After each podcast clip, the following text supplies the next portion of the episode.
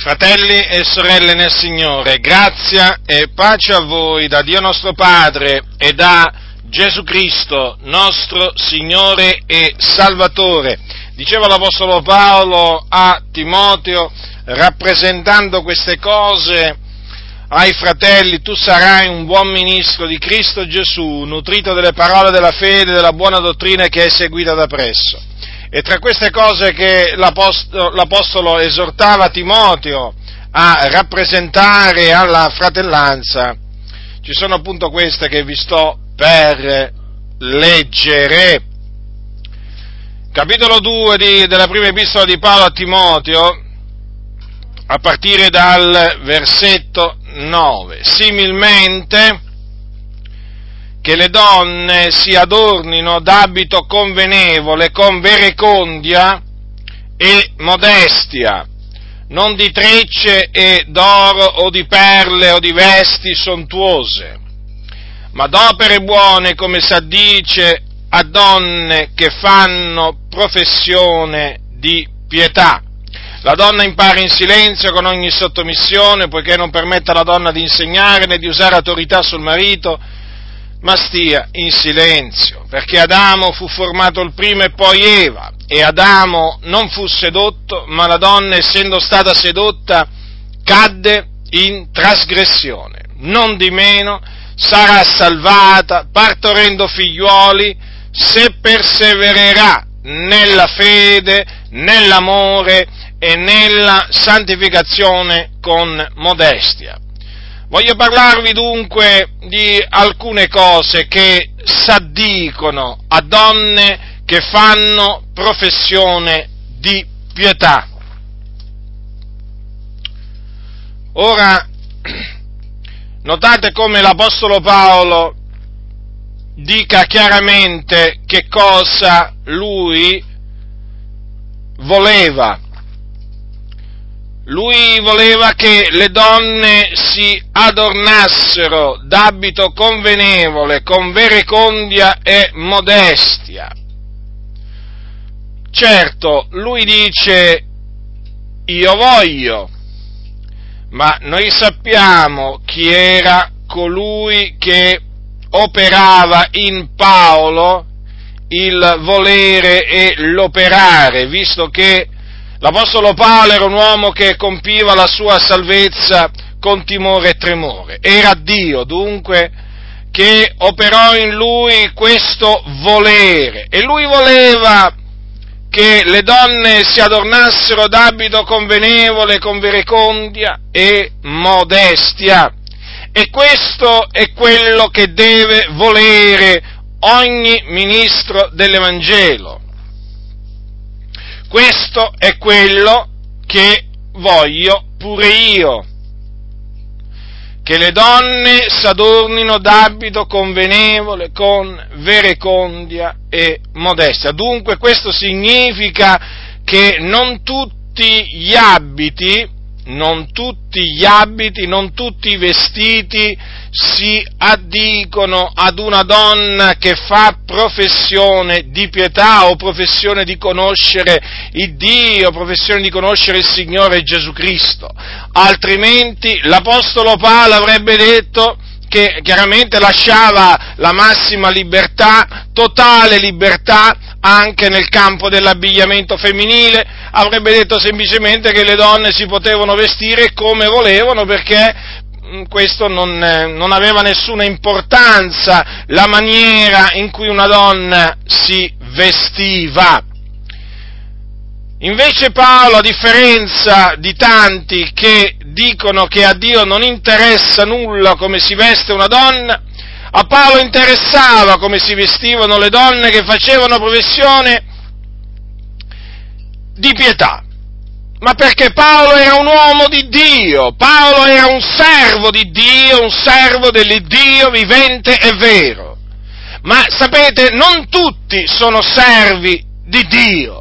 Non tutti coloro che oggi si dicono apostoli, profeti, evangelisti, pastori e dottori sono servi di Dio. Molti hanno questo titolo, ma sono semplicemente dei servi di Mammona. Mammona, cioè servono il loro ventre, che è il loro Dio. Già, ecco qual è il loro Dio, il ventre. E dunque per servire il loro ventre non possono mettersi a insegnare le stesse cose che insegnavano gli apostoli, perché come vedremo Paolo non era l'unico che insegnava questo. E dunque notate una netta differenza tra gli insegnamenti degli apostoli e gli insegnamenti di tanti che oggi si dicono ministri di Cristo. Come mai questa differenza? Ponetevi questa domanda. Come mai questi cosiddetti ministri di Cristo che vantano titoli accademici di ogni genere, che talvolta conoscono il greco, l'ebraico, l'aramaico e quant'altro, eh? come mai si rifiutano di rappresentare queste cose alla fratellanza? Perché, fratelli, ve lo dico io, perché? Perché loro non sono servi di Dio, non cercano il bene della Chiesa, non cercano l'edificazione della Chiesa, ma la distruzione della Chiesa. Perché? Perché cercano il loro proprio interesse e non ciò che è di Cristo Gesù. E noi lo vogliamo dire con ogni franchezza questo, è giunto il tempo che la fratellanza capisca che chi non rappresenta queste cose, fratelli, anzi chi le contrasta, chi le contraddice, chi le sminuisce, eh, chi le schernisce, non è un servo, non è un servo dell'Iddio vivente, non, s'addice, non, non, si, non si attiene alla dottrina del Signore Gesù Cristo è una persona corrotta di mente, sono persone corrotte di mente, private della verità, quelle che contrastano questa parte del consiglio di Dio, perché questa è parola dell'Iddio vivente e vero. Parola dell'Iddio vivente e vero. Ci sono tanti oggi che quando si accostano l'epistola dell'Apostolo Paolo, e non solo l'epistola dell'Apostolo Paolo, eh, prendono e scartano quello che vogliono loro, quello che gli piace lo prendono, quello che non gli piace non lo prendono. Capite? Capite come funziona oggi? Ah, questo mi piace, ah, lo predico. Questo non mi piace, lo ricetto, non ne voglio sentire parlare. Badate bene, nello stesso capitolo, nello stesso capitolo, eh, da cui ho letto prima queste parole, c'è scritto che vi un solo Dio ed anche un solo mediatore fra Dio e gli uomini, Cristo Gesù uomo, il quale diede se stesso quel prezzo di riscatto per tutti. È questa parola di Dio? È questa parola di Dio? Sì, ti diranno in molte comunità. E questo passo è uno dei più conosciuti è uno di quelli che viene messo davanti ai cattolici romani, eh? quando bisogna confutare eh? l'intercessione di Maria, l'intercessione di tutta quella schiera di santi che la Chiesa cattolica romana ha creato. Eh, presso, presso il Dio, voi sapete come, eh, in che cosa consiste questa cosiddetta intercessione dei santi. Eppure, quando si tratta di appunto proclamare, eh, proclamare diciamo Gesù Cristo come unico mediatore tra Dio e gli uomini, tutti si precipitano nel secondo capitolo di Primo Timoteo, eh, dell'epistola di Paolo a Timoteo per citare queste parole.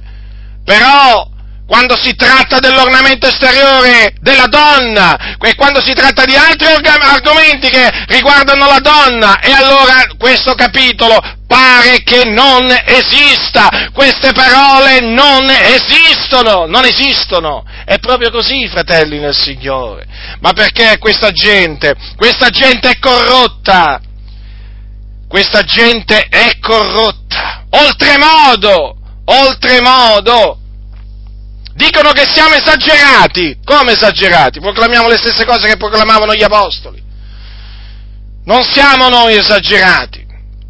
No, fratelli nel Signore, non abbiamo oltrepassato alcun limite, o meglio, non abbiamo oltrepassato il limite che ci ha posto il Signore. Ma questi che hanno fatto? Questi hanno tolto. Hanno tolto, hanno tolto, hanno tolto tutto quello che non gli piaceva, tra cui appunto anche questa esortazione.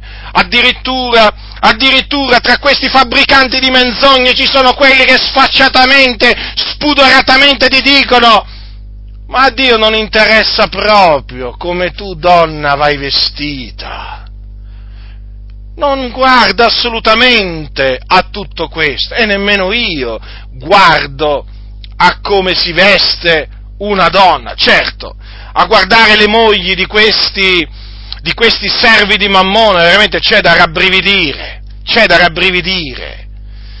c'è chi veste appunto come, come, come le modelle, c'è chi veste come, come le prostitute, insomma, si vestono in svariate maniere, tutto potete vedere tranne che un ornamento esteriore che s'addice a una donna che fa professione di pietà. Ma perché in queste case regna la donna corrotta, o meglio, la donna, la donnicciuola carica di peccati, agitata da varie cupidicie, eh? quella che magari si fa anche rasare il capo e si lascia appunto un centimetro, eh, un centimetro. I capelli se li fa un centimetro o mezzo centimetro. Ecco, eh, che poi si presenta magari tutta attillata, con i tacchi a spillo, tutta imbellettata, con eh, eh, diciamo diversi gioielli d'oro, d'argento addosso, pendenti, collane, orecchini, ma che cosa vi aspettate? Da che cosa vi aspettate da uomini? Da uomini, eh? Che si trovano sotto i piedi di donnicciuole cariche di peccati, che cosa vi aspettate da uomini privi di autorità spirituale? Che cosa vi aspettate da questi uomini che servono il proprio ventre? Che vi esortino a santità? Sorelle, ascoltatemi, questi uomini vi odiano, vi odiano, ve lo grido nelle vostre orecchie!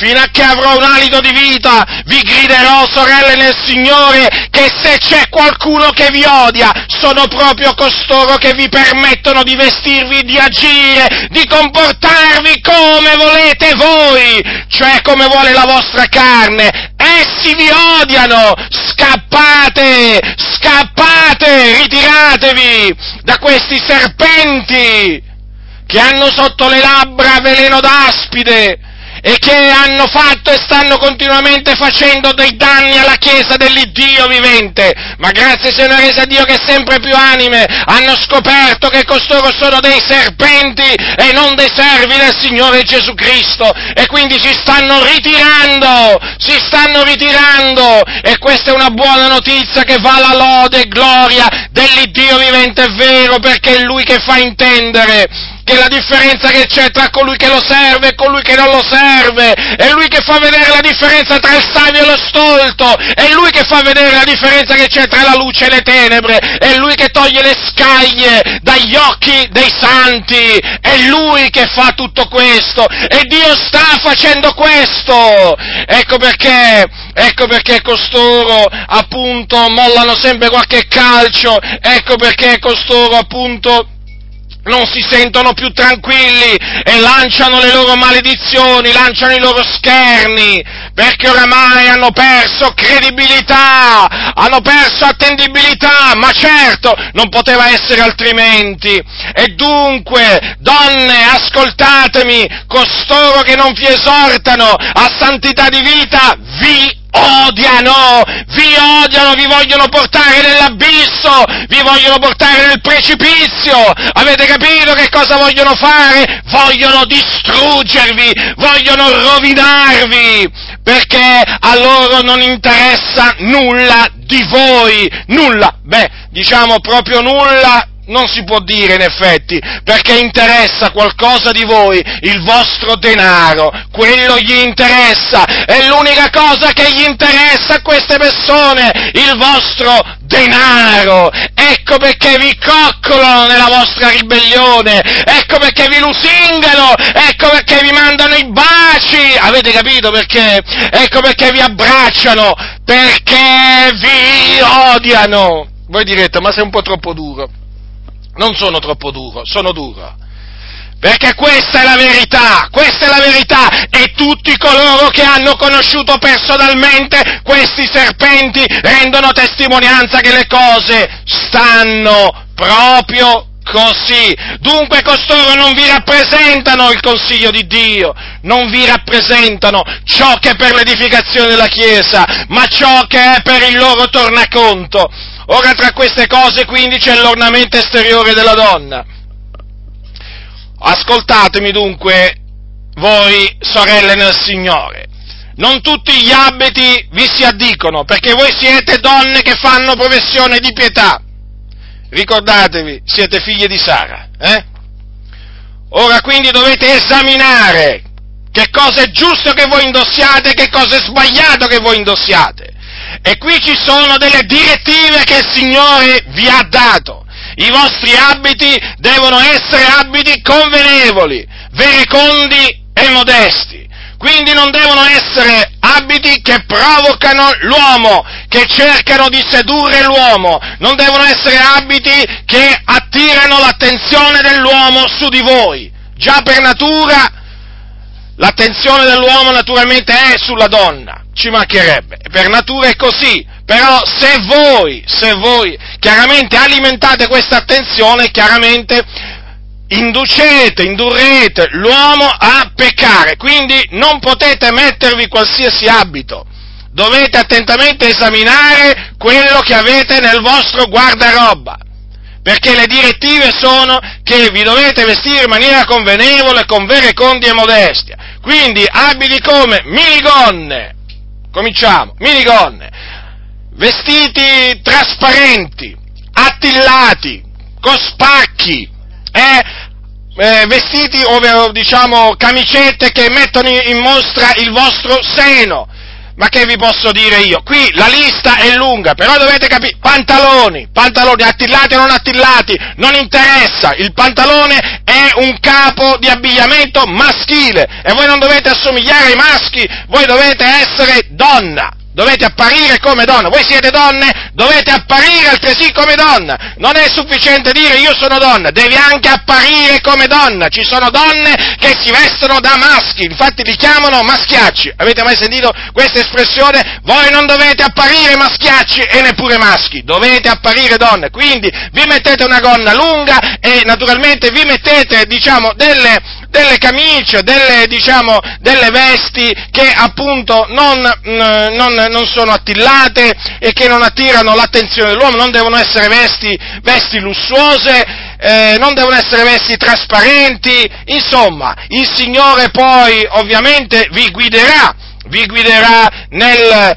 nello sbarazzarvi di tutti quei capi d'abbigliamento che non dovete, non dovete diciamo, eh, mettervi addosso. Peraltro vanno di moda sti, sti, come si chiamano, sti stivali alti, mezzo metro, quanto sono alti? Mezzo metro, alcuni anche di più, eh? vedono certe donne in giro, vedete che hanno sti, sti stivali, fanno tutto per essere notate, è una vergogna, ma che, ma che, modo di vestirsi è questo? E ci sono anche sorelle, o meglio, donne che si dicono cristiane che vanno in giro con questi stivaloni, ma che, che maniera di vestirsi è questa? Che maniera di vestirsi è questa?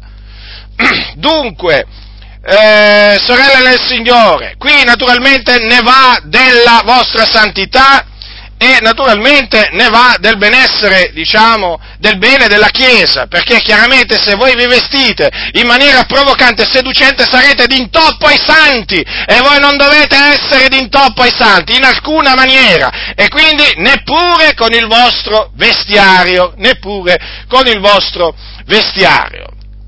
Ora, eh, oltre appunto a queste vesti, perle, perle, eh, collane di perle, buttatele via, non servono a niente, eh, sono soldi sprecati, buttati via, eh, oro, gioielli d'oro di tutti i generi, eh, di tutti i generi, non servono a niente, anche questo, buttatelo, poi trecce, capelli intrecciati, anche questo non va bene, non va bene perché l'intrecciatura dei capelli è qualcosa che comunque sì è già antica, ma naturalmente anche oggi, anche oggi è, molto, è, molto, è molto diffusa. Quindi attenetevi a quello che dice la Sacra Scrittura, vesti sontuose, ecco, le vesti sfarzose, anche queste le dovete aborrire, le dovete fuggire perché sono tutte cose che non si addicono alle donne che fanno professione di pietà. Vi stavo dicendo prima che Paolo non è l'unico, l'unico apostolo che predicava, predicava queste cose, insegnava queste cose. L'apostolo Pietro ha detto queste cose parliamo dell'Apostolo Pietro, quindi di un altro Apostolo, al capitolo 3 di Primo Pietro, parimente voi mogli, siate soggetti ai vostri mariti, affinché se anche ve ne sono che non obbediscono alla parola, siano guadagnati senza parola dalla condotta delle loro mogli, quando avranno considerato la vostra condotta casta e rispettosa. Il vostro ornamento non sia l'esteriore, che consiste nell'intrecciatura dei capelli, nel mettersi attorno dei gioielli d'oro, nell'indossare vesti sontuose, ma l'essere occulto del cuore fregiato dell'ornamento incorruttibile, dello spirito benigno e pacifico, che agli occhi di Dio è di gran prezzo. E così infatti si adornavano una volta le sante donne speranti in Dio, stando soggette ai loro mariti, come Sara che obbediva ad Abramo chiamandolo Signore, della quale voi siete ora figliuole. Se fate il bene non vi lasciate turbare da spavento alcuno. Avete ascoltato cosa dice l'Apostolo Pietro? Che così infatti si adornavano una volta le sante donne speranti in Dio. In che maniera? Eh? si adornavano di uno spirito benigno e pacifico che agli occhi di Dio è di gran prezzo. Questo, questo è l'ornamento, eh?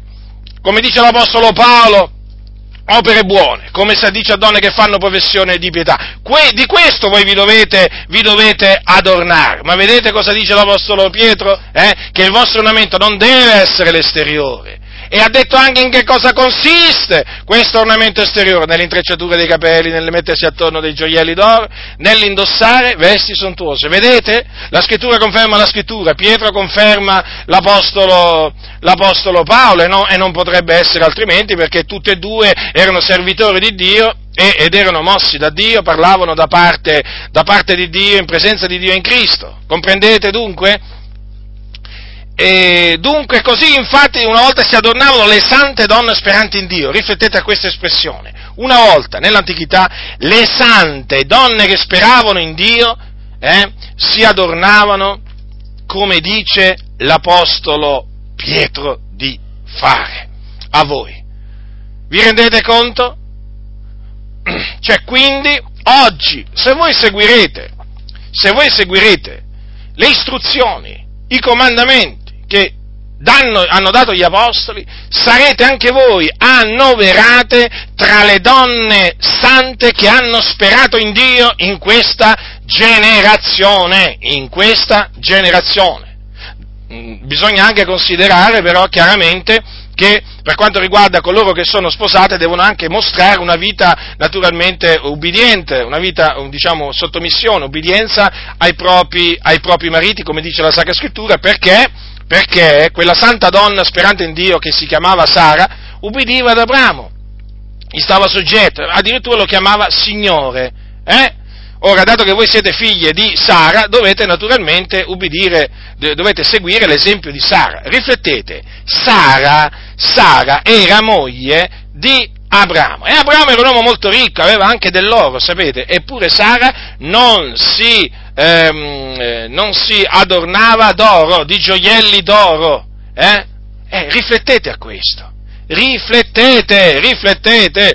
Peraltro, peraltro chi, eh, chi, tra voi ha eh, un marito non convertito, cosa dice qua, la, cosa dice l'Apostolo Pietro? Eh? Che anche se ve ne sono, che non ubbidiscono alla parola, siano guadagnati senza parola dalla condotta delle loro mogli, quando avranno considerato la vostra condotta casta e rispettosa. Riflettete, come potete mostrare una condotta casta e rispettosa nei, vo- nei confronti del vostro marito se vi vestite come le donne del mondo, eh, come le meretrici, eh, come le donne astute di cuore? Come potrete? Fatemi capire. Ci sono molte di voi che hanno mariti, mariti non convertiti eh? e che piangono e che soffrono e io vi capisco. Ma che cosa fate voi per guadagnarli a Cristo? Che cosa fate? Che cosa state facendo? Vi state comportando come dice l'Apostolo Pietro? Eh? Avete una condotta casta e rispettosa? E quindi di questa condotta casta e rispettosa, chiaramente, di questa condotta casta fa parte anche l'ornamento ester- esteriore. Hm? Avete questa condotta casta e rispettosa o avete una condotta dissoluta eh, o è irrispettosa? Quindi come vi vestite? E come trattate il vostro, il vostro marito? Eh? Con rispetto o non avete alcun rispetto di lui? E poi cosa fate? Venite in comunità e dite pregate per mio marito. E intanto a casa, nella vita di tutti i giorni, come vi comportate? Qual è la condotta che tenete nei confronti eh, del vostro marito? Dovete avere una, una condotta casta e rispettosa nei confronti del vostro marito, quantunque ancora non, eh, non, conosca il Signore, perché è così che dice la scrittura che dovete essere. La scrittura, la scrittura. Dunque, siate buone, siate, eh, procacciate la pace, eh? non siate maldicenti, eh? siate fedeli, siate fedeli e mostrate rispetto mostrate rispetto perché oggi da parte di molte donne c'è una, uh, diciamo, ci sono molte forme di, ehm, diciamo, di ribellione nei confronti dei propri mariti, perché con questo movimento femminista, eh, che veramente è istigato dal diavolo, eh, peraltro il movimento femminista, per chi non lo sapesse, è stato finanziato dalla massoneria, eh, e dietro il movimento femminista c'è la massoneria, che è dal diavolo, perché appunto la massoneria vuole la distruzione della famiglia, la massoneria vuole la distruzione della famiglia e si usa appunto del movimento femminista per portare distruzione nella, nella, nella famiglia. Eh?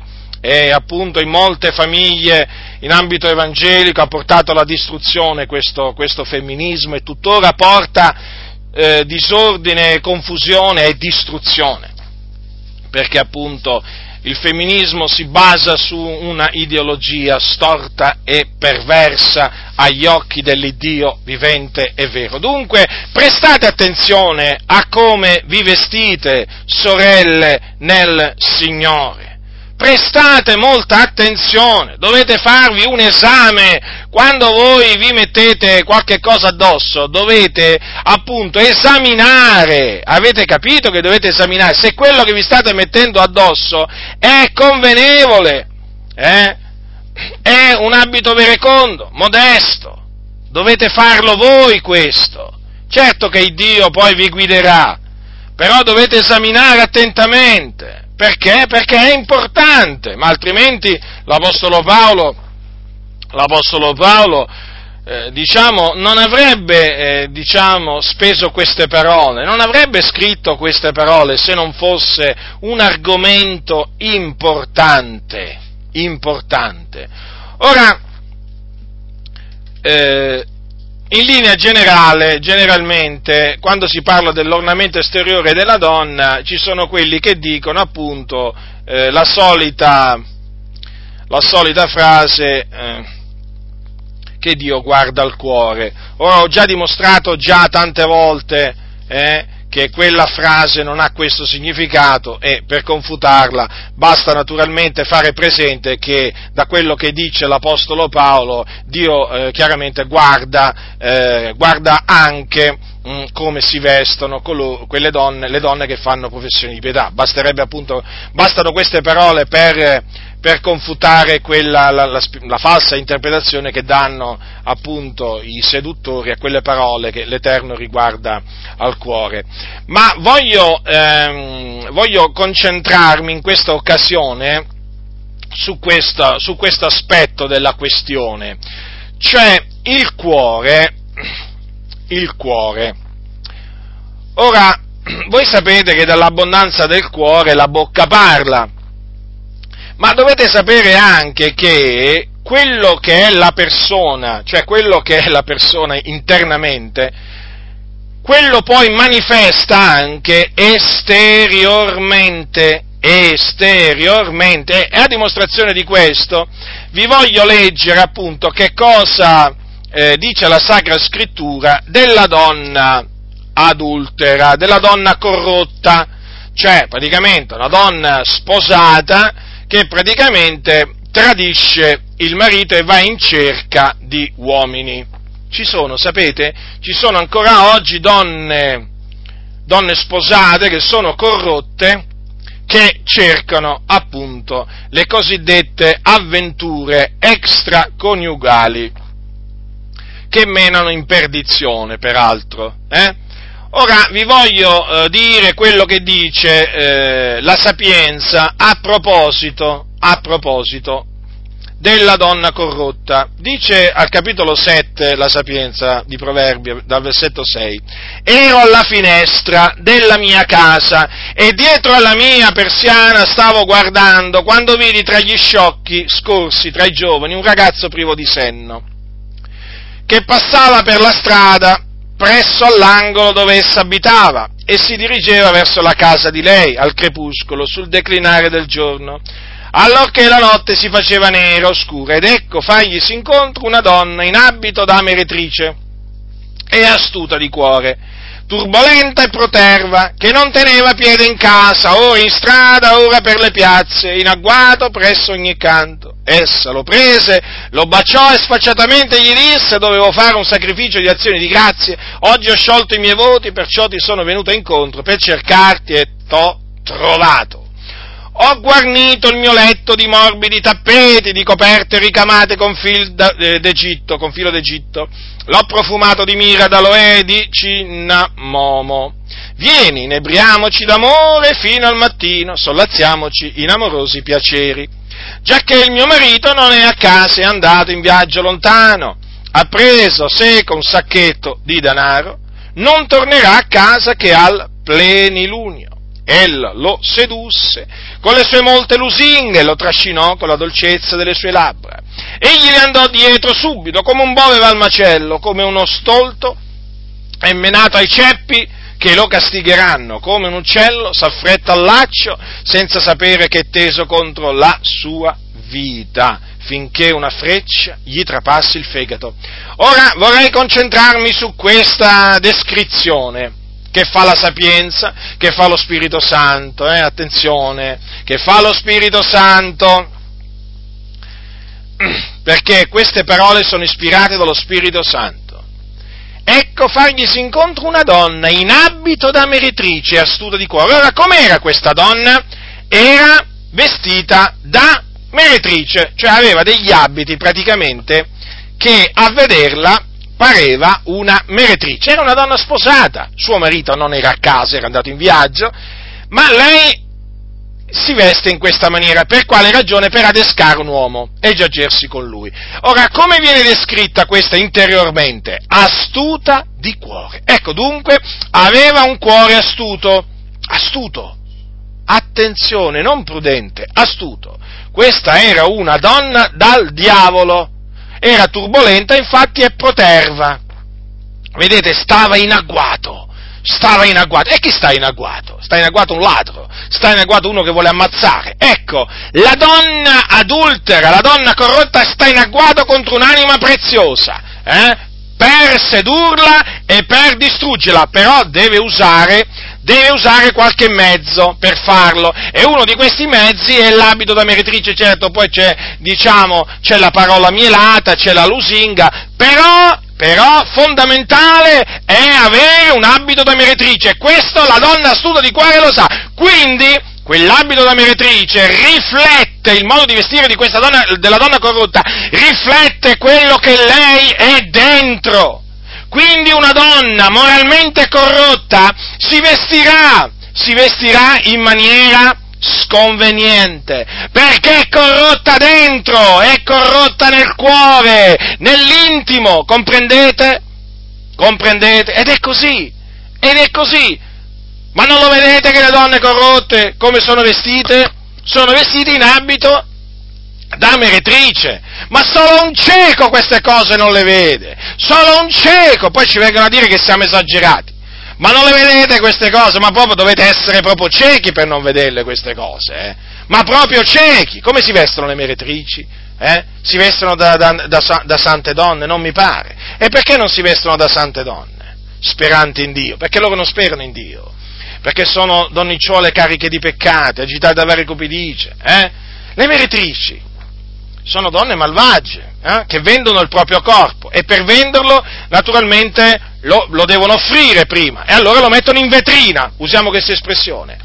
E in vetrina, come pensate che lo vestono in vetrina? Quando si mettono in vetrina queste donne malvagie, ma voi come pensate che saranno vestite? Appunto in abito da meretrice. Allora, quello che la donna è dentro, quello poi lo manifesta, c'è poco da fare, non ci venite a dire, eh, non voglio sentire dire ma io ho un cuore pulito. Se hai un cuore pulito, se hai un cuore onesto, ti vestirai in maniera vereconda. Non voglio assolutamente sentire perché non credo io a queste ciance. Se sei una donna che teme Dio e il cui cuore teme Dio, ti vestirai non da meretrice, ma da santa donna sperante in Dio. Questo devi fare, sorella nel Signore non essere ribelle, sii ubbidiente al Signore. Eh? Ricordati che il tuo corpo è il Tempio dello Spirito Santo e che con esso devi glorificare l'Iddio vivente e vero che ti ha comprato a prezzo. Dunque, vedete, quello che uno è dentro, quello poi lo manifesta. C'è poco da fare, fratelli. La scrittura ha sempre, dico, ha sempre ragione. Non è che la scrittura ha ragione qualche volta ha sempre ragione. Eh? Non è che il Dio è verace solamente in alcune circostanze, no, Dio, è, Dio si è riconosciuto verace proprio sempre, perché Dio non può mentire, la parola di Dio non può mentire. Certo ti verranno a dire, ma cosa stai dicendo? Ma te chi te lo dice che quella è la verità? Ma io le, le vedo con i miei occhi le cose che riflettono quello che dice la Sacra Scrittura. Io vedo le donne proterve, turbolente, astute di cuore, vestite in abito da meretrice. Ma com'è? Le vedo solo io? Il discorso qual è? Molti non si vogliono rassegnare a riconoscere, non vogliono riconoscere che la parola di Dio è verità in ogni cosa che dice e tra questi ci sono i fabbricanti di menzogne, i ribelli, i seduttori di menti che scorazzano per i locali di culto anche in questa nazione eh, detestano la parola di Dio, non vogliono riconoscere, non vogliono dire che essa ha ragione su tutto quello che dice, allora si inventano menzogne, sono inventori di menzogne, ogni sorta di menzogne hanno inventato questi. Ma peraltro, ma peraltro, che appunto eh, le donne astute di cuore si vestono in maniera provocante, seducente, perché il loro obiettivo è proprio questo, di sedurre, di provocare, per giacersi con l'uomo, comunque per attirare l'attenzione dell'uomo su di lei, è dimostrato addirittura da quello che ha detto la, la, la stilista inglese, quella che ha inventato praticamente la minigonna, l'inventrice della minigonna. Questa donna, eh, praticamente, ah, l'inventrice della minigonna, immaginate un po' voi negli anni 60, no? quando uscì la minigun, ecco, lei è diventata appunto famosa in tutto il mondo perché ha inventato la minigun. Praticamente un giorno le hanno fatto questa domanda, qual è lo scopo della moda?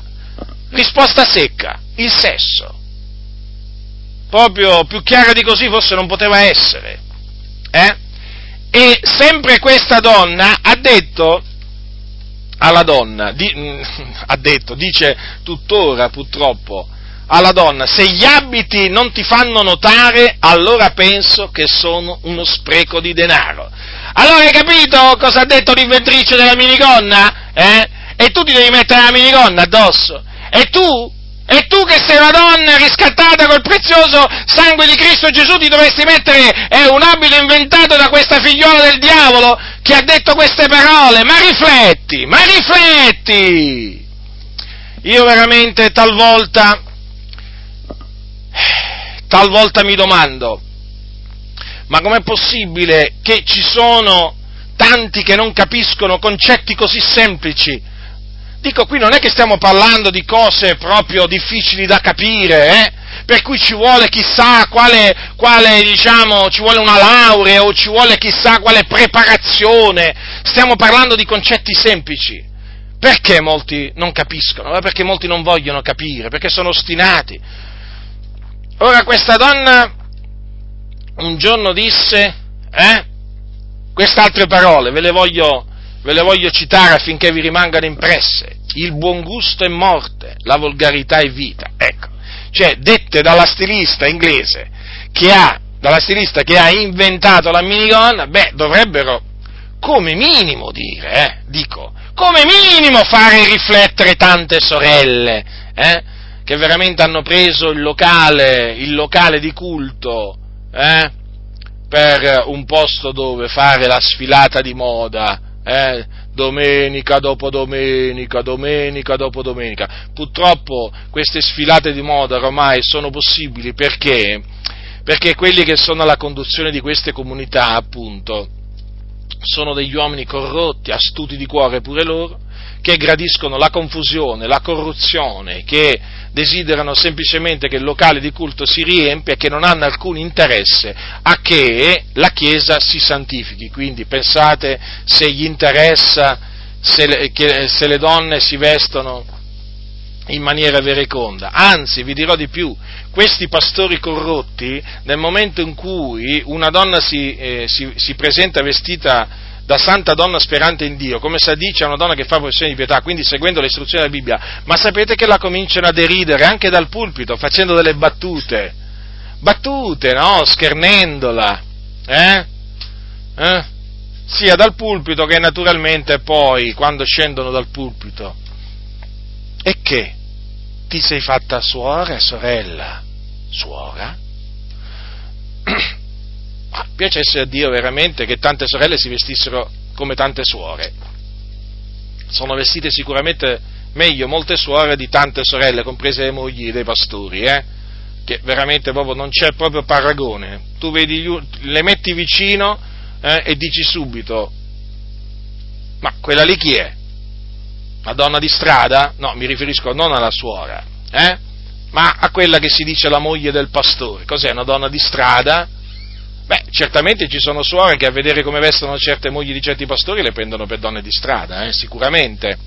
Certo, qualcuno dirà l'abito non fa il monaco, ma certo, lo sappiamo che poi ci sono suore eh, che si vestono ma, ma, con verecondia e modestia e dopo magari eh, commettono fornicazione, fanno altre opere malvagie, ma certo, lo sappiamo bene. Però quello su cui mi voglio concentrare è l'aspetto esteriore per una donna cristiana. Perché? Perché l'aspetto esteriore, quindi l'ornamento esteriore, comunica al mondo quello che si è interiormente, capite? È chiaro che non deve esserci solo eh, la, donna, la, donna, cristiana non deve badare solamente a come si veste, ma anche a come si comporta, a come parla nella vita di tutti i giorni. È ovvio questo è ovvio, però dato che eh, diciamo, l'ornamento esteriore è quello che tutti vedono, deve essere un ornamento esteriore consono, eh, che addice a donne che fanno professione di pietà.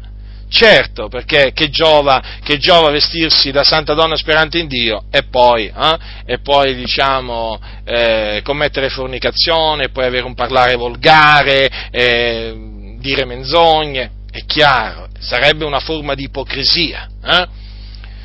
una diventerebbe un sepolcro, un sepolcro imbiancato, no? bella di fuori, però dentro è piena, piena, di malvagità e di falsità. No, invece bisogna essere, sia bisogna essere sia interiormente che esteriormente, bisogna essere, eh, diciamo, santi, è questo. Dunque, la corruzione interna rifletterà, cioè la corruzione esterna riflette eh, la, eh, la, corruzione eh, interna.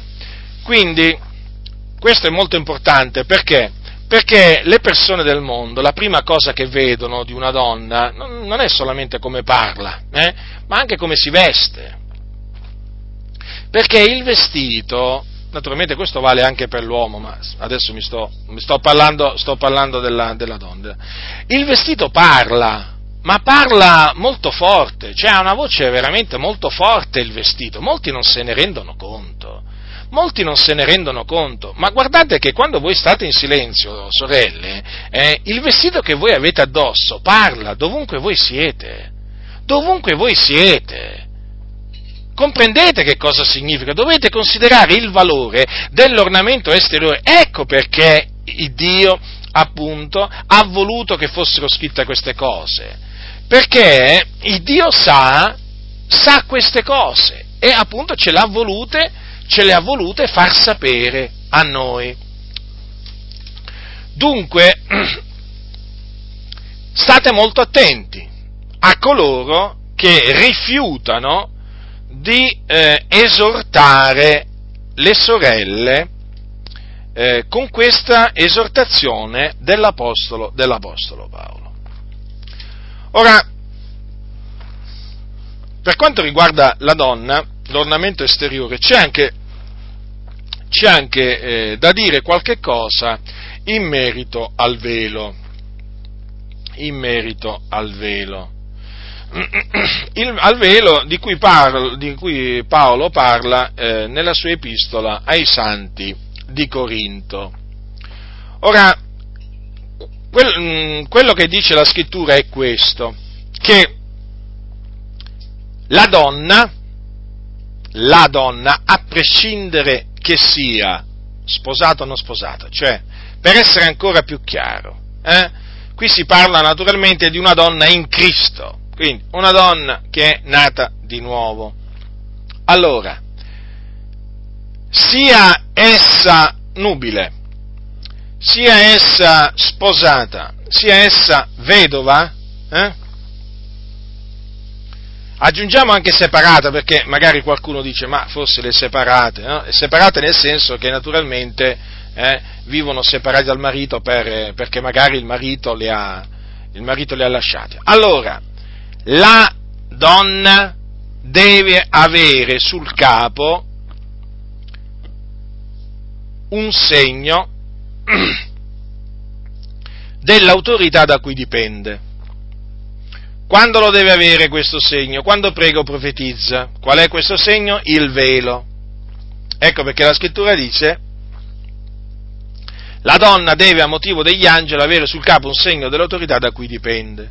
Quindi la ragione per cui tu, sorella, ti devi mettere il velo quando preghi o profetizza che poi sei nel locale di culto, quando si raduna la chiesa, quando sei da sola, a casa, eh, diciamo, vale la stessa legge, eh?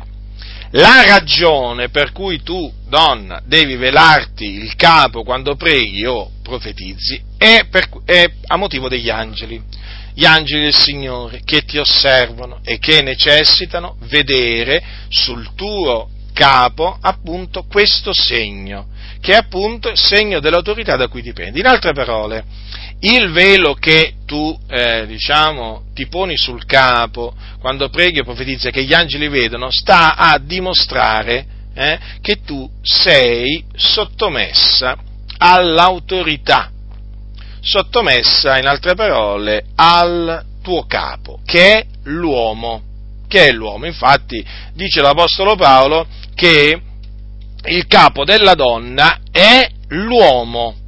Il capo della donna è l'uomo. Dunque, cosa succede se una donna non si mette, non si mette il velo? Succede questo, che disonora il suo capo. Dice infatti ogni donna che prega o profetizza senza avere il capo coperto da un velo, fa disonore al suo capo, perché è lo stesso che se fosse rasa. Avete capito quindi, sorelle, perché vi dovete mettere il velo quando pregate e quando profetizzate? Per non disonorare, per non disonorare il vostro capo che è l'uomo. In altre parole, per onorare l'autorità da cui voi dipendete. Certo, perché? Perché dovete ricordarvi, dovete ricordarvi che la donna, la donna è stata fatta per l'uomo. Infatti, prima fu formato Adamo e poi Eva. Quindi c'è un ordine nella creazione. La donna viene dopo e, come dice l'Apostolo, l'Apostolo Paolo, la donna è la gloria dell'uomo, perché l'uomo non viene dalla donna, ma la donna dall'uomo. E l'uomo non fu creato a motivo della donna, ma la donna a motivo dell'uomo.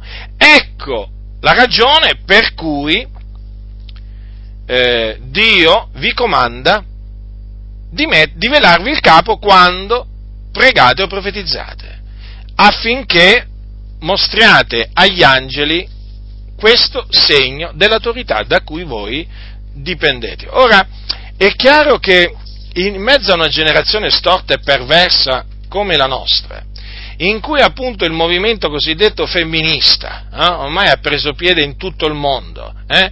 Sapete, il movimento che vuole la cosiddetta emancipazione femminile, l'emancipazione della donna, che non è altro che una ribellione, una ribellione contro i, contro i comandamenti del Signore, questa cosiddetta emancipazione, è chiaro che la Chiesa, essendo che una gran parte della Chiesa si è conformata al mondo, a questo presente secolo malvagio, cosa, cosa accade? Che appunto questa Chiesa che si è conformata al presente secolo malvagio eh, e che dunque si schiera a favore della cosiddetta emancipazione femminile, si schiera eh, anche naturalmente contro eh, i comandamenti che l'Apostolo Paolo ha dato per le donne in particolare contro il velo. Avete notato come, sono, come, sono, come diventano cattivi eh, quando devono parlare contro il velo taluni? Hm? Certi pastori tirano fuori il peggio di loro stessi eh? D'altronde, dall'abbondanza del cuore la bocca parla, l'uomo malvagio dal malvagio tesoro reca fuori il male. Che cosa pensate che questi uomini malvagi possano tirare fuori dal cuore? Discorsi contorti, astrusi, astrusi, contraddittori, confusionari, veramente sono dei discorsi che a sentirli ti viene il volta stomaco. Allora, a sentire questi quando parlano, tu avverti subito che lo Spirito del Signore che è dentro di te è rattristato. È rattristato! Ma perché senti un sacco di menzogne? Un sacco di menzogne. Quanto pesa questo velo?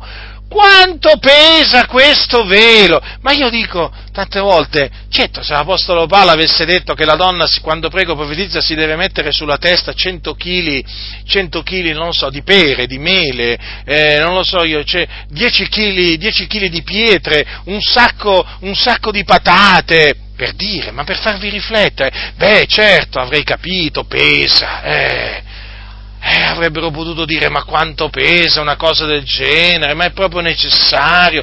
Ma stiamo parlando di un velo, stiamo parlando di un velo, l'hanno fatto diventare un peso massimo questo velo. E quanto pesa questo velo? Il discorso sapete qual è? Non è il velo che pesa in se stesso, è il significato del velo che ha un grosso peso. È il significato del velo quello che loro combattono, istigati dalle loro mogli, eh? questi pastori corrotti, eh? perché il velo trasmette un messaggio molto chiaro, un messaggio molto chiaro. La donna, la, la, santa donna sperante in Dio che si vela il capo quando prega o profetizza, trasmette un semplice messaggio eh, agli angeli, ma naturalmente anche agli uomini. Allora il messaggio qual è? Questo che ho sul capo è il segno dell'autorità da cui dipendo, quindi io riconosco nell'uomo il mio capo. E oltre a ciò, la donna, la santa donna sperante in Dio che si vela il capo quando prego profetizza, all'uomo, all'uomo gli, trasmette, gli trasmette questo messaggio. Io ti onoro quale capo. Comprendete? È molto semplice, perché il capo della donna è l'uomo. Quindi la donna che si mette il velo quando prego profetizza non fa altro che, non fa altro che onorare la parola di Dio. Non fa altro che fare una cosa giusta nel cospetto di Dio. Giusta, giusta. È una donna che ha il nostro favore, ma in particolare, soprattutto, ha il favore di Dio. Ma io queste cose le dico per spiegare nella maniera più semplice possibile alle donne che mi ascoltano che se c'è qualcuno che cerca il loro bene, ma siamo noi che insegniamo quello che l'Apostolo Paolo insegnava. E ci vengono a accusare, ma voi siete maschilisti, ma voi volete fare ritornare la donna, eh, diciamo, volete fare, eh, diciamo, eh, tornare la donna a duemila anni fa, a tremila anni fa. No, noi vogliamo far tornare la donna alla parola di Dio, è diverso. È diversa la cosa la parola di Dio, ci tengo a sottolinearlo questo, la parola di Dio, non la parola di uomini, la parola di Dio. Quindi dovete guardarvi, sorelle, da tutti quei pastori che si dicono tali, che non lo sono peraltro, eh, da tutti quei predicatori che quando sentono parlare del velo, voi proprio cambiano, voi vedete subito che cambiano proprio tono di, tonalità di voce e anche aspetto, aspetto aspetto proprio. diventano delle belve, ma delle vere e proprie belve, e poi diventano anche schernitori. Ma perché lo sono? Non è che diventano. In quel momento cominciano a schernire, ma loro lo sono proprio. Eh? Cominciano a schernirti, che sei diventata una suora. Eh, ma che ti vuoi rinchiudere in un convento? Ma che ti passa per la testa? Ma chi ti ha messo in testa queste cose? Eh? Vuoi fare vergognare le altre sorelle che vengono al culto e che non si mettono il velo? Ma che ti senti più santa di, di, di tutte le altre? Sorella nel Signore, non ti fare spaventare da queste ciance. Non ti fare, non temere questi uomini corrotti, non temere gli uomini, temi Dio. Temi Dio, ubbidisci a Dio, non ti deve interessare nulla di quello che dicono questa gente. A te deve interessare quello che dice il Dio di te. Qual è la testimonianza che rende il Dio di te? Se tu ubbidisci alla sua parola, il Dio renderà una buona testimonianza. Quindi, sorella, hai tutto da guadagnare. Hai tutto da guadagnare nell'osservare i comandamenti del Signore, te lo assicuro. Te lo assicuro che hai tutto da guadagnare, non hai nulla da perdere. Eh? Tu dirai, ma perderò l'amicizia di quella, di quell'altra, di quell'altra ancora. Amicizia di chi? L'amicizia di chi? Perderai l'amicizia dei nemici della parola del Signore? Eh, e che amicizia è quella? Ci tieni a quell'amicizia? Io non ci tengo all'amicizia dei ribelli, non la cerco, non la voglio. Non la voglio che siano lontano da me i ribelli, i cianciatori, i seduttori di menti, i nemici della croce, i cattivi operai. Non voglio la loro amicizia, non voglio diventare mai, giammai amico loro. Devono rimanere nemici miei perché sono nemici della verità. E quindi, e quindi proprio della loro amicizia non me ne faccio niente perché so che l'amicizia di, di questa gente equivarrebbe all'inimicizia contro Dio. Io voglio continuare ad essere amico di Dio. Eh, non voglio diventare nemico di Dio, perché cosa voi? Eh, diventare nemici di Dio per farsi amici questa gente corrotta che non sa discernere la destra dalla sinistra, che quando parla non sa quello che dice, eh? che, sa, che, non sa mettere un versetto uno dietro l'altro, eh? che non, non, non, conoscono le scritture e io dovrei, dovrei cercare l'amicizia di questa gente. Eh? Di questi uomini che a vederli in faccia sembrano veramente dei camorristi, dei mafiosi, dei, dei capi clan, e io dovrei, dovrei disubbidire al Signore, all'Iddio vivente e vero, per avere l'amicizia di questi uomini riprovati quanto alla fede, privati della verità, il cui Dio è il ventre, e la cui fine è la perdizione, e io dovrei farmi amici questa gente lungi da me, ma preferisco veramente andare col Signore che essere veramente amico di questa gente. Io sono felice di averli tutti quanti come nemici costoro, perché costoro sono i nemici di Dio! E i nemici di Dio sono anche i miei nemici.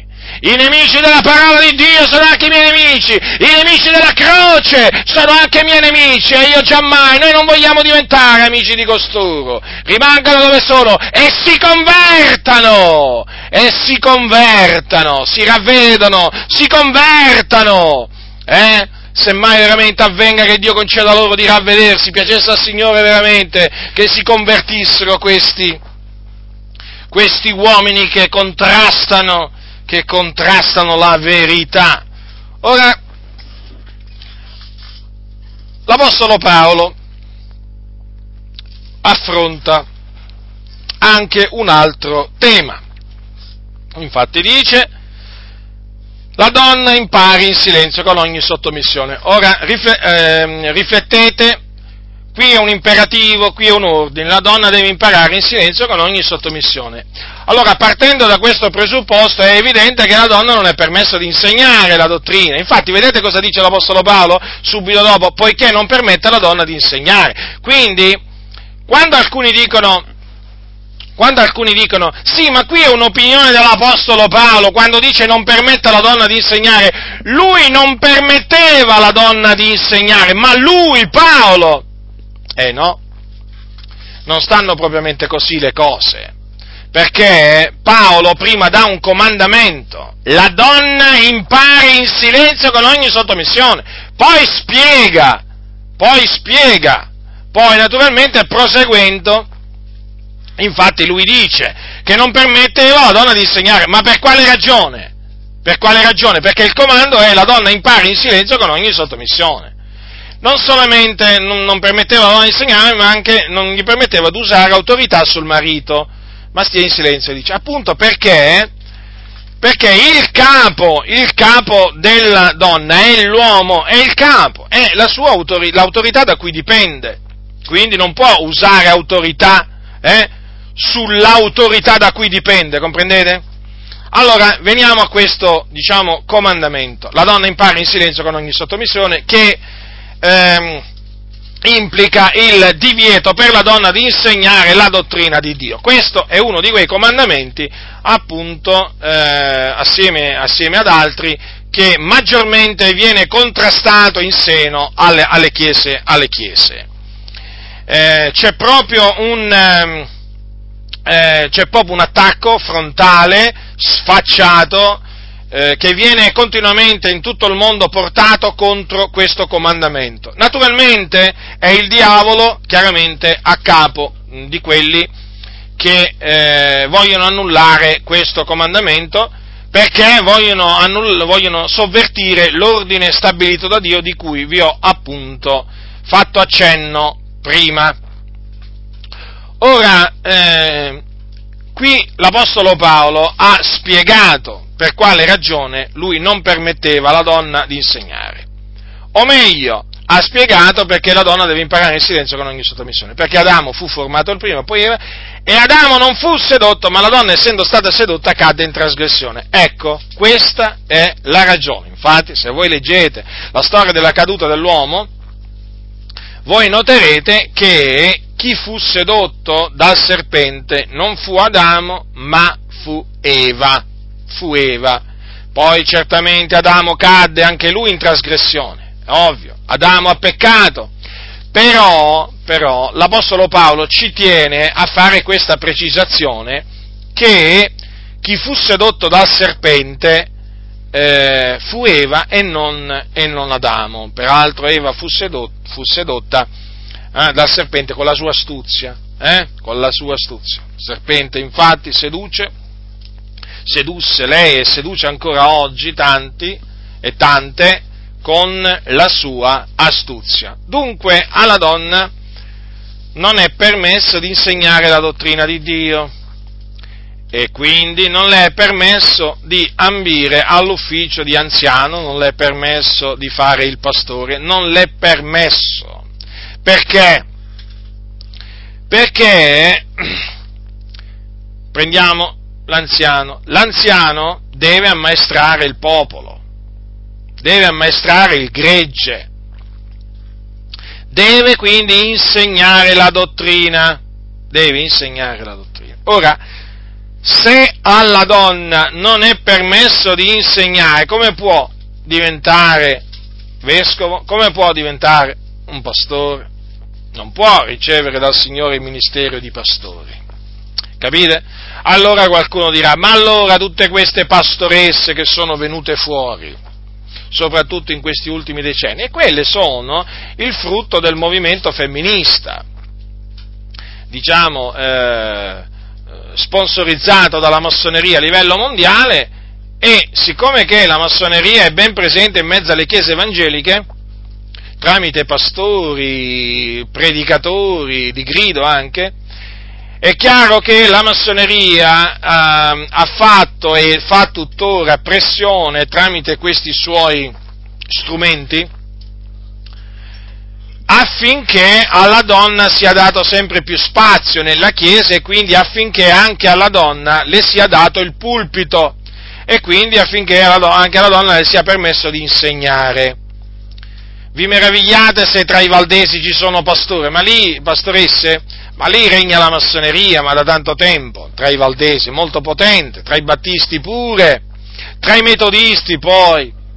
Ci sono denominazioni metodiste in America dove praticamente c'è un'alta, un'alta percentuale di pastori massoni.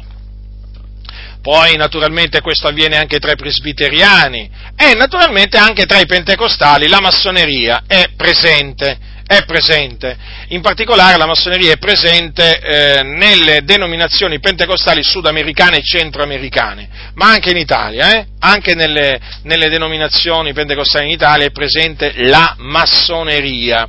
Eh? La massoneria naturalmente spinge affinché alla donna sia data tutta la libertà che vuole e che sta cercando e tra queste libertà c'è anche quella di mettersi a predicare, insegnare dal pubblico, di fare quello che vuole. Eh? Ora, di che cosa vi meravigliate, appunto, se in, cioè voglio dire, la massoneria controlla queste denominazioni, le dirige a suo piacimento, di che cosa vi meravigliate? Vi, di trovare donne dietro il pulpito? Mm? Non vi dovete meravigliare, fratelli del Signore non vi dovete meravigliare proprio a, a, motivo della presenza massiccia della massoneria in queste, in queste denominazioni. E andrà sempre peggio, andrà sempre peggio. Anche, anche denominazioni che anche ade, an, ancora, per esempio, in Italia non permettono alla donna di fare, di fare la pastoressa, Vedrate, vedrete che di qui a non so quanto tempo si apriranno pure loro al pastorato femminile. Ma voi cosa pensate? Stanno lavorando piano piano, stanno lavorando piano piano, stanno preparando il terreno, i massoni anche in queste, in queste denominazioni. Eh? Non, eh, le stanno preparando già nelle scuole domenicali, perché eh, praticamente l'anticamera del pulpito è la scuola domenicale. Infatti la scrittura, la scrittura, appunto, quando dice non permette alla donna di insegnare, anche ai ragazzi la donna non deve insegnare. Le scuole domenicali devono essere date in mano a uomini, in mano a uomini fedeli alla parola del Signore, non a donne. Quella è l'anticamera del pulpito, infatti tante sono partite proprio da là.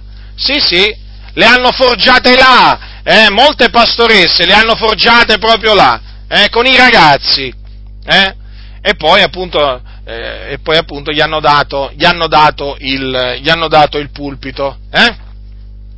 Dunque è chiaro che la massoneria che vuole la distruzione della famiglia e la distruzione della Chiesa in particolare, eh, ha tutto l'interesse a sovvertire le diritte vie del Signore e infatti è riuscita a sovvertire le diritte vie del Signore. In questo campo, infatti, oramai nell'ambiente evangelico, cioè se tu parli contro il pastorato femminile, ma ti fai tanti di quei nemici, ma quanti nemici che ti fai? Peraltro, ti fai tanti nemici, anche da quelli che sembrerebbero contrari eh, al pastorato femminile. Perché?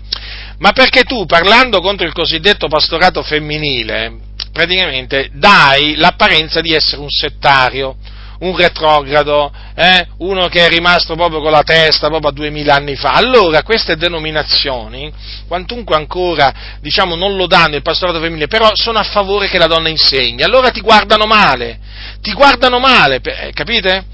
È tutto, diciamo, una, talvolta è una, come si dice, è un'apparenza vana, è una falsa apparenza, sapete? È come, vi faccio un esempio per farvi capire, avete mai sentito dire, avete mai sentito dire a un prete o a, uh, al Papa che loro sono contro il divorzio? Eh? Quante volte? Allora uno lo sente, li sente parlare e dice, ah, hai visto, la Chiesa Cattolica è contro il divorzio, ma non è così. Ma non è nella maniera più assoluta così. La Chiesa Cattolica Romana, tramite la Sacra Rota, che è un istituto particolare, si occupa delle, appunto di queste cause matrimoniali divorzio, ma la Sacra Rota ogni anno scioglie un sacco di matrimoni a pagamento, peraltro. Quale contrario al divorzio? Ma leggetevi la dottrina della Chiesa Cattolica Romana, loro non sono contrari al divorzio, loro sono a favore del divorzio. Certo, loro mettono determinate condizioni, ma è come se sono, se sono a favore del divorzio. È così, certe chiese dicono, ah, noi siamo contro il pastorato femminile, intanto però sono a favore che la donna insegni. Eh? Ormai le fanno portare già studi biblici dal pulpito, però si premurano a dire no, no, ma il pastorato femminile no. E che, eh, voglio dire, che, che, senso ha? Che senso ha? Già insegnano.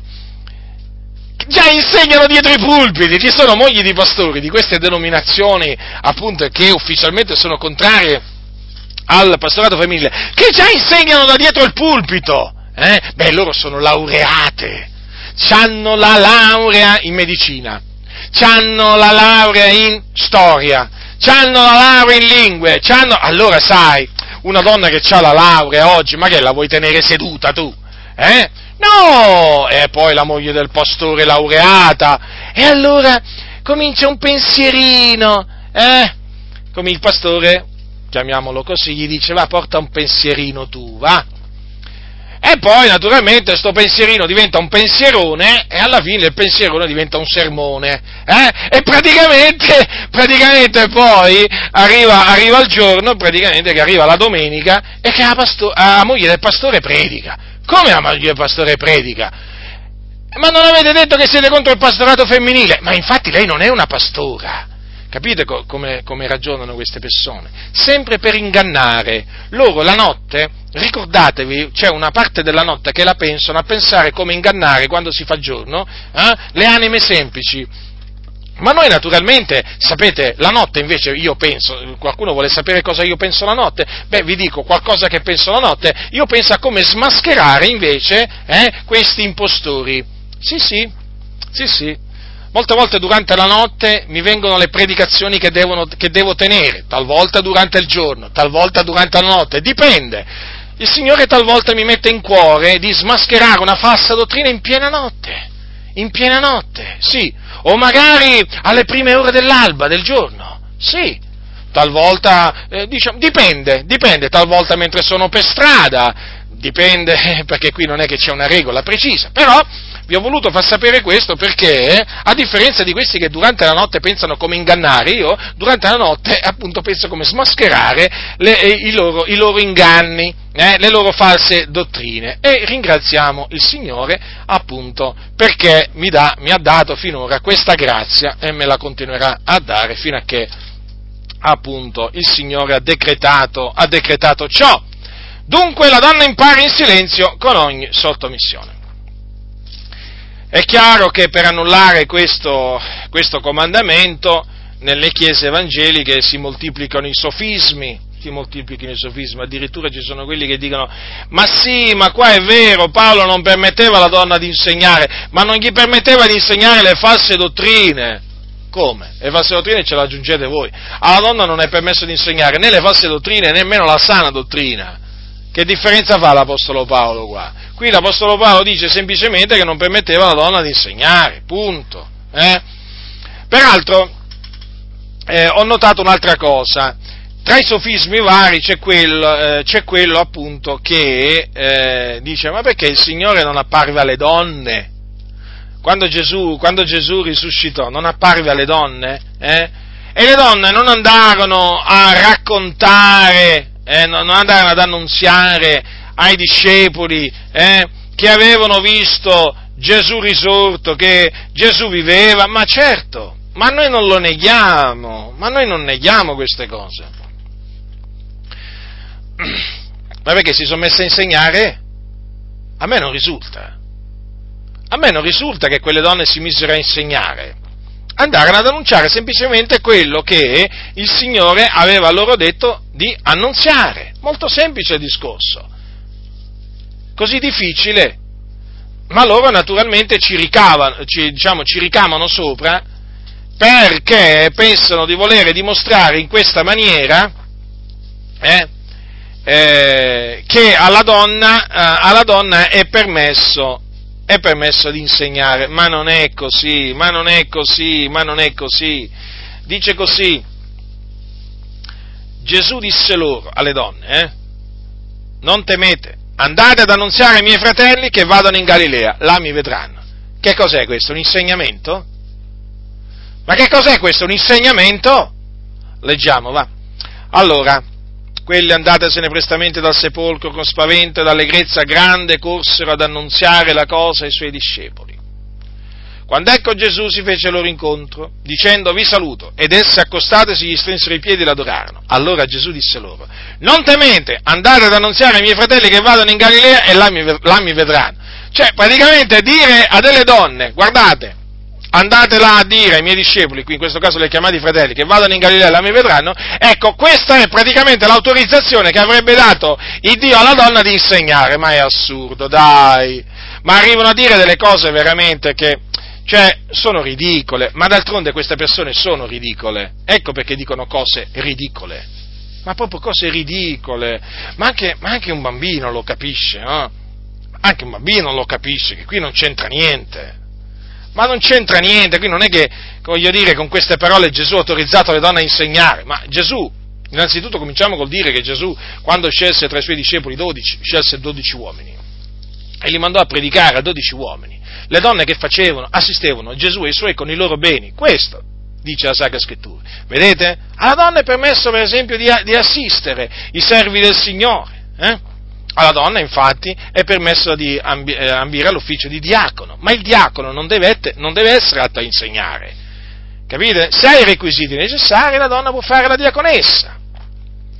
Ma, ma il vescovo che deve essere atto a insegnare, appunto perché deve essere atto a insegnare, non può essere una donna.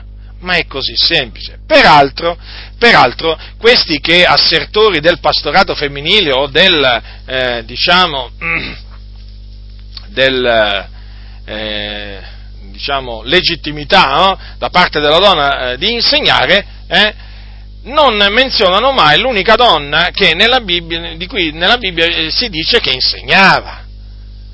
Che dimenticanza! Chi era questa donna? Ma si chiamava Jezebel, una certa Jezebel. Vi dice qualcosa? Beh, se non vi dice niente, adesso vedrete che vi dirà qualcosa. Ho questo contro di te, contro chi?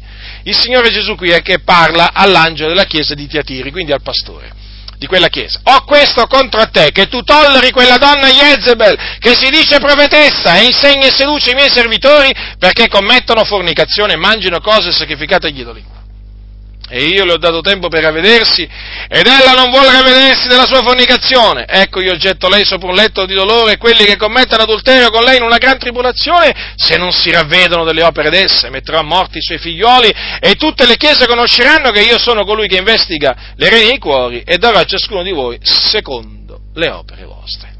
Avete notato? Qua c'è scritto chiaramente che questa donna che si diceva profetessa insegnava, insegnava. E cosa insegnava? Dottrine di demoni.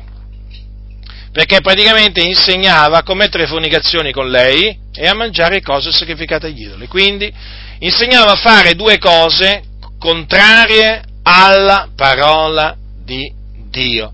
Ma dico io, ma l'unica donna di cui si dice che insegnava, non la menzionano mai questi. Come mai? Beh, ovvio, mi pare. Perché la scrittura non dà una buona testimonianza di Jezebel, ma per niente. Ma per niente, e si diceva profetessa. Sapete quante, quante donne oggi si dicono profetesse, insegnano e seducono? Ma sapete quante sono come Jezebel? Come quella donna Jezebel? Sapete quante di queste profetesse fanno cadere nel peccato tante anime? Eh? Tanti, ma veramente tante sono. Tante, ci sono tante Jezebel. E il Signore non è solamente contro Jezebel. La faccia del Signore non è contro le Jezebel, ma anche contro tutti coloro che tollerano Jezebel. Comprendete dunque? Comprendete che questi qua, eh, questi ribelli, non la citano mai Jezebel, non la citano mai, oppure insegnava, oh, e ditelo, no? E ditelo che questa donna insegnava, ma perché non lo dite? Ah, non lo dite perché Jezebel insegnava eresie, eppure di lei si dice che insegnava. E quante di queste donne oggi vengono tollerate, pastoresse, profetesse, eh, apostolesse, ma ormai c'è di tutto, c'è di tutto che insegnano eresie, eresie, eresie. Sì, c'è da rabbrividire veramente a vedere queste donne dietro i pulpiti, ma poi l'arroganza, l'arroganza con cui parlano, non è autorità, è arroganza ma se ne vedono veramente, soprattutto, ce ne sono anche in Italia, eh, ma soprattutto in particolare noto eh, che nel Sud America, anche nel Centro America, proprio c'è un'ondata di queste, Yez, di queste donne Jezebel, io le chiamo così, impressionante, impressionante.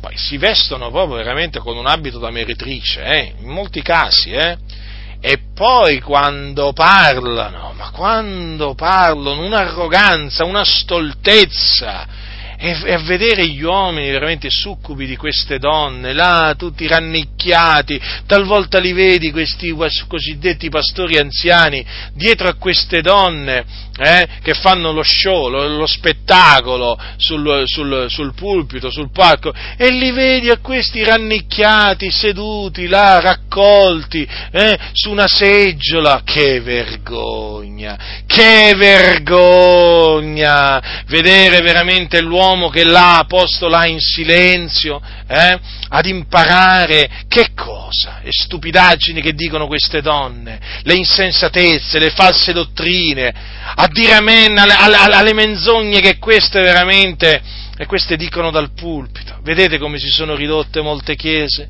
Lo vedete? Lo vedete? Perché?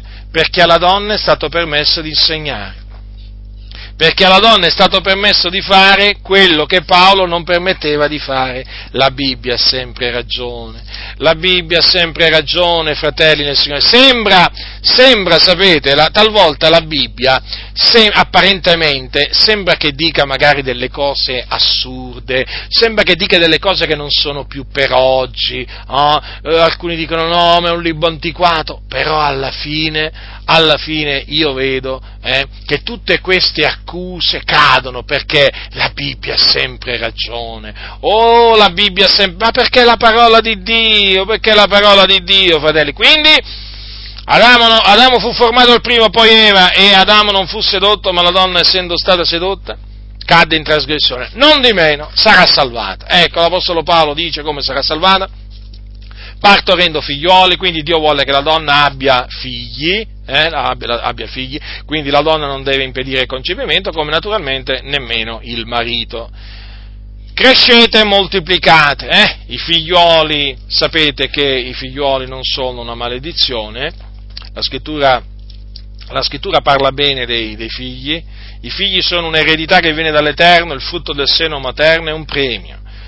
Quali le frecce in mando un prode, tali sono i figlioli della giovinezza. Beati coloro che ne hanno il turcasso pieno, non saranno confusi quando parleranno con i loro nemici alla porta. Quindi, ecco perché, vedete, nel corso della sua vita è bene che la donna partorisca figlioli. Quanti? Beh, mica ci abbiamo qua, voglio dire, il numero da affibbiare a ciascuno noi, eh? Non è che diciamo la donna deve partorire tot numero, no, la donna partorirà il numero di figlioli che ha deciso il Signore per lei, che chiaramente è un numero che varia, ovvio.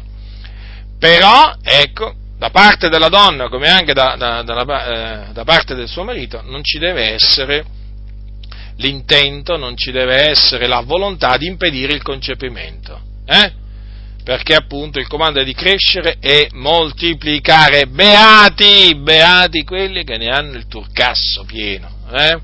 perché sapete che i figli, i figli sono paragonati, i figli della giovinezza, alle frecce in mando un prode, quindi un prode più frecce c'ha e meglio sta. Dunque non di meno sarà salvata, sarà salvata figliuoli, eh, figliuoli se persevererà nella fede, nell'amore e nella santificazione con modestia. Vedete? Ecco, sorella nel Signore, in che cosa devi perseverare? Nella fede, nell'amore e nella santificazione con modestia. Quindi abbi fede nel Signore, eh? abbi amore intenso verso la fratellanza e santificati nel timore di Dio, conformandoti appunto ai comandamenti del Signore questo è quello che dice la Sacra Scrittura, quello che ti rappresento, appunto, per ordine dell'Iddio vivente e vero.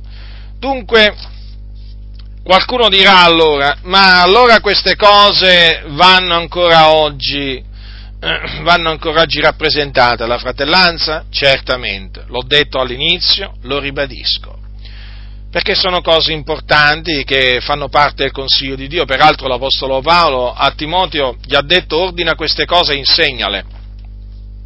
Non sono consigli, eh? Ordina queste cose e insegnale. Poi gli ha detto, ti scrivo queste cose sperando di venire tosto da te e semmai tardo, affinché tu sappia come bisogna comportarsi nella casa di Dio, che è la Chiesa dell'Iddio vivente, colonna e base della verità. Vedete dunque, fratelli nel Signore, così ci si deve comportare nella casa di Dio. Casa di Dio intesa naturalmente non come edificio materiale, perché quello non è la casa di Dio, ma come assemblea dei riscattati, perché noi siamo la casa di Dio.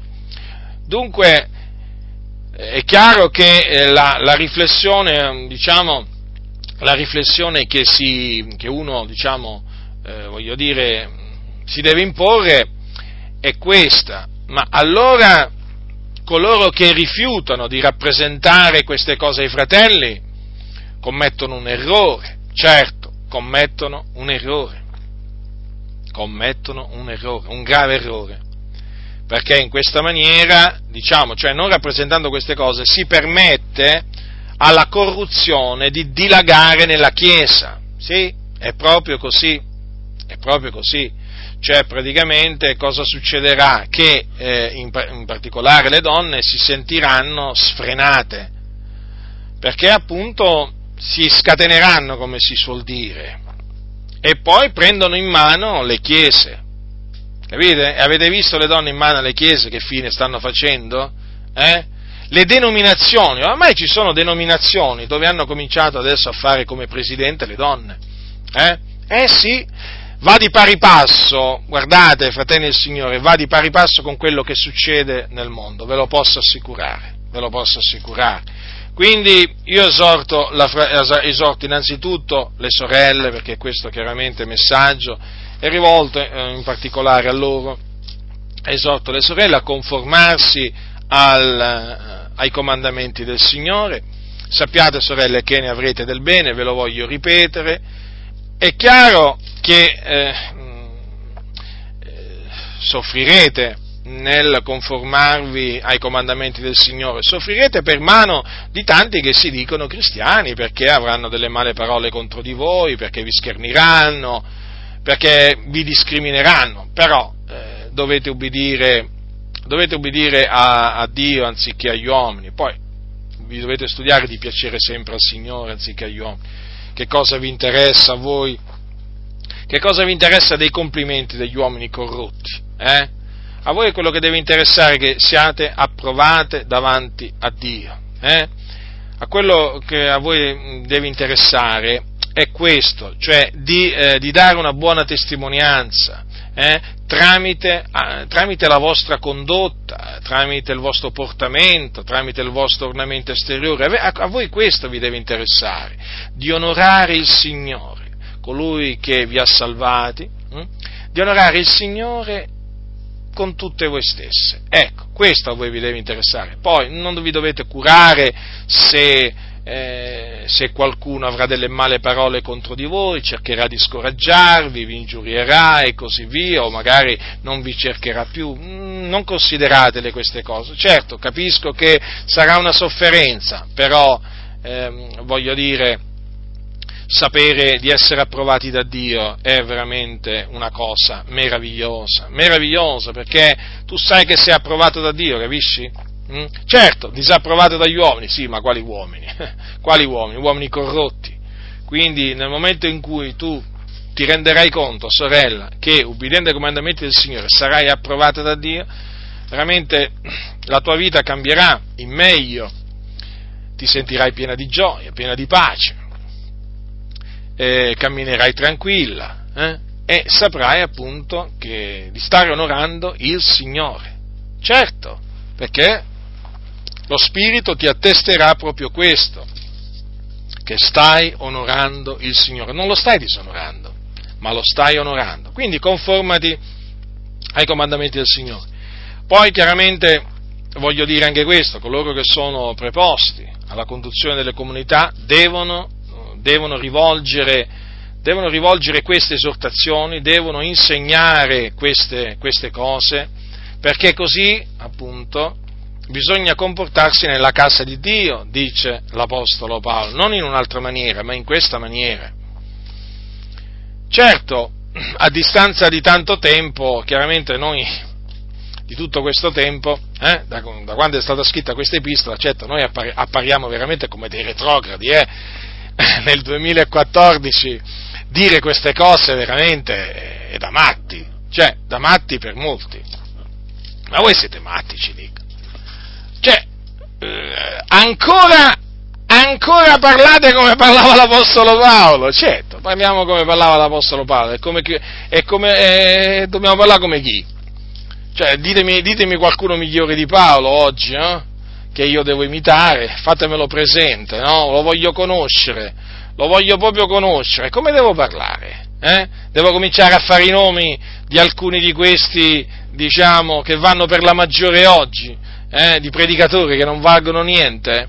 ma non valgono proprio niente, a confronto dell'Apostolo Paolo, cioè, ma, ne, ma, il paragone nemmeno si può fare, perché non è che uno dice facciamo un paragone, ma quale paragone? Ma con, con chi paragoniamo? Paolo lo paragoniamo a chi? A Joel Austin? Eh? A, chi, a chi lo paragoniamo? A Billy Graham? Ma dai, su, dai, veramente, a un massone lo paragoniamo, a Paolo, all'Apostolo Paolo? Eh? o a persone che un giorno dicono una cosa e l'altro giorno ne dicono un'altra, che pensano solo a servire il loro ventre. Ma no, fratelli nel Signore, ma no, fratelli nel Signore. Cioè, l'Apostolo Paolo rimane, rimane veramente un esempio da seguire, da seguire, ma costoro non sono degli esempi da seguire, sono dei serpenti da cui scappare. Eh, ho menzionato, diciamo, ho menzionato diciamo, due, due americani, ma vi potrei, vi potrei, fare la lista pure di quelli italiani, eh? Di serpenti, perché qui oramai bisogna parlare di serpenti, hanno il veleno. Sapete perché li chiamo serpenti? Mm? Perché hanno il veleno d'aspide sotto le labbra, eh, se no non sarebbero serpenti, no? Eh, serpenti velenosi questi. Questi sono serpenti velenosi, fratelli e signori, questi quando parlano, eh, notate bene, hanno sempre sempre delle parole mortifere che si propongono di uccidere, di uccidere la fratellanza, spiritualmente parlando. Sì, sì, proprio così. In che maniera? Annullando la parola di Dio.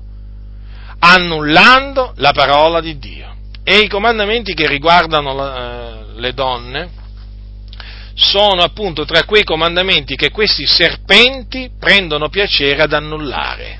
Sì, sì, proprio così. Ma noi, ma noi, quanto a noi, eh, vogliamo invece proclamarli a distanza di tutto questo tempo, sì, a distanza di tutto questo tempo, io eh, mi sento spinto dall'Iddio vivente e vero a ordinare e insegnare queste cose. Sì, perché così bisogna comportarsi nella casa di Dio che è la Chiesa dell'Iddio vivente, colonna e base della verità. Quindi chi ha orecchi da udire, oda. La grazia del Signore nostro Gesù Cristo sia con tutti coloro che lo amano con purità incorrotta.